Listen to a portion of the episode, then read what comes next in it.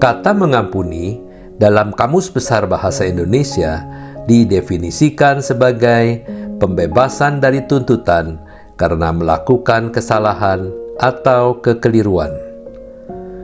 Ketika kita bersalah terhadap seseorang, kita berusaha meminta pengampunan dari orang yang bersangkutan supaya relasi kita dengannya dapat dipulihkan kembali. Pengampunan adalah tindakan kasih, kemurahan, dan anugerah dari orang yang disakiti. Pengampunan adalah keputusan untuk tidak mendendam terhadap orang yang bersalah terhadap kita. Alkitab memaparkan bahwa semua orang membutuhkan pengampunan dari Allah, karena semua manusia telah berdosa. Jikalau dosa-dosa seseorang tidak diampuni, maka semua dari kita akan dihukum dalam kekekalan sebagai konsekuensi atas dosa-dosa.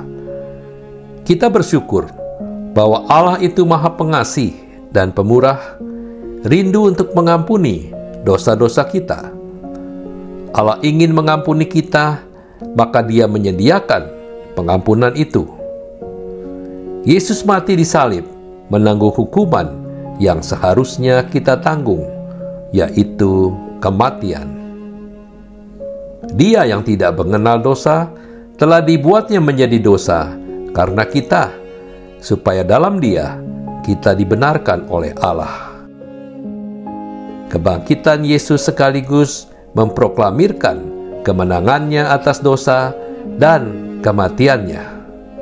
Melalui kematian dan kebangkitan Yesus Kristus, apa yang dinyatakan dalam Roma enam ayat dua puluh tiga menjadi jelas. Tetapi karunia Allah ialah hidup yang kekal dalam Kristus Yesus, Tuhan kita. Maukah kita menerima pengampunan atas dosa-dosa kita? Apakah selama ini kita merasa perasaan bersalah yang tidak kunjung lenyap? Pengampunan atas dosa-dosa kita tersedia hanya ketika kita beriman kepada Yesus Kristus yang adalah Juru Selamat kita. Yesus membayar hutang dosa kita supaya manusia bisa diampuni. Satu-satunya yang perlu kita lakukan adalah memohon pengampunan kepada Allah di dalam Yesus Kristus. Percaya Yesus Kristus sudah mati untuk membayar harga pengampunan, maka Bapa di sorga akan mengampuni kita. Amin.